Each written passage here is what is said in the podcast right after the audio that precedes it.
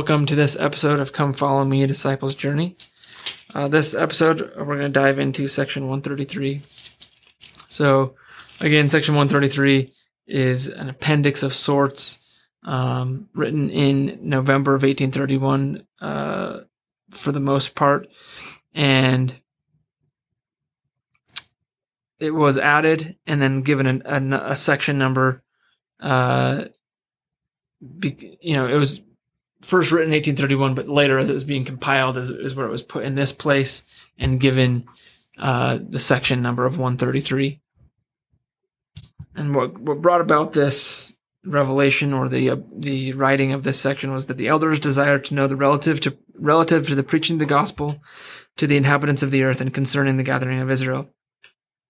Uh, in Revelation, the Lord commanded the church members and all people to go ye out of Babylon and go forth into the land of Zion.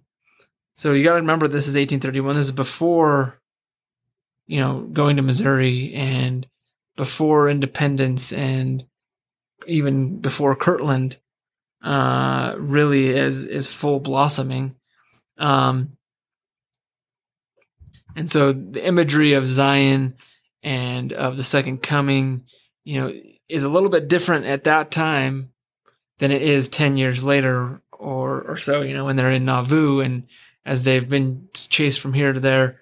Um, and so I think what we can learn from that is that Zion uh, is yet to be really established, and that Zion is what we are meant to be gathering now to prepare the Lord, uh, to prepare for the Lord's second coming.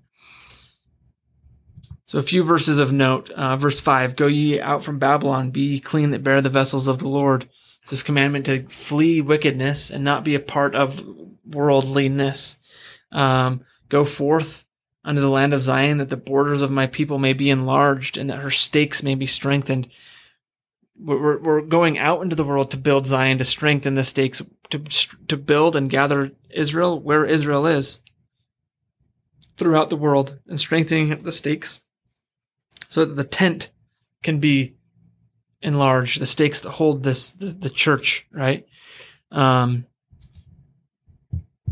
verse 31 uh, is, is interesting because it, it says, and the boundaries of the everlasting hills shall tremble at their presence. And the footnote is Genesis 49, 26, which says, the blessings of the fathers have prevailed above the blessings of my progenitors unto the utmost bound of the everlasting hills. They shall be on the head of Joseph and on the crown of the head of him that was separate from his brethren. Now, what does that scripture mean? You know, that's a complicated verse. Maybe who knows what that means. I mean, we could talk about it. I'm just saying, like, out of context, without reading the rest of the chapter, that can be a very confusing verse. What's interesting about section or Genesis 49 and why this use of the word everlasting hills is uh, so interesting is that in section, or I keep saying section, but in Genesis chapter 49, it is uh, Jacob, Israel, giving a blessing to his son Joseph of Egypt, uh, of, of, of Technicolor coat fame, you might say. And he's blessing him and blessing that his seed and what will happen to them is they'll spill over the wall and into a new land. And modern revelation teaches us that what that's talking about is his descendants, Joseph's descendants, Manasseh and Ephraim, leaving the old land, coming to a new promised land, the Americas, and establishing a people and being blessed in this new promised land. And so the boundaries of the everlasting hills refer to the Americas, and um, and if the boundaries of the everlasting hills shall tremble at their presence, what we're saying is that the the place that of these everlasting hills will um, tremble because of the people that are there, who will be there, and they shall bring forth their rich treasures unto the children of Ephraim, my servants. And so we get this connection between sec- or Genesis 49 and Israel, Jacob promising his son Joseph that his posterity would come, and we get this re to would leave and come to a place, and again we get a reaffirming secondhand uh, not secondhand, but a second witness from modern revelation from this Doctrine and Covenants section that what he was talking about is that his his posterity, Ephraim, who is the son of Joseph, would be at the everlasting hills. The Lord uh, continues and he promises things to the uh, house of Judah, and he teaches promises that the gospel would be taught in every land and every nation. Um, in verse 45, for since the beginning of the world have not men heard nor perceived by ear, neither hath any eye seen, O God, besides thee, how great things thou hast prepared for him that, that waiteth for thee. And so we get this promise that if we are patient, if we wait upon the Lord, if we endure with patience, and again, I just keeps I keep saying it again, but like it's just like you got to you have to remember this is 1831. This is before a lot of the persecution, and this promise is given then. And so it's interesting to read in the order that we read it in section 133 because we've gone through the history of the early days of the church and we've gone through Kirtland and we've gone through Independence and Jackson County and into Nauvoo and the persecution and the trials and we'll be in uh, next week I believe reading a revelation given to the prophet Brigham Young when they're in uh, winter quarters Nebraska as they're on their way to Salt Lake. And like so it's all these persecutions. And back in 1831 the Lord is making these promises.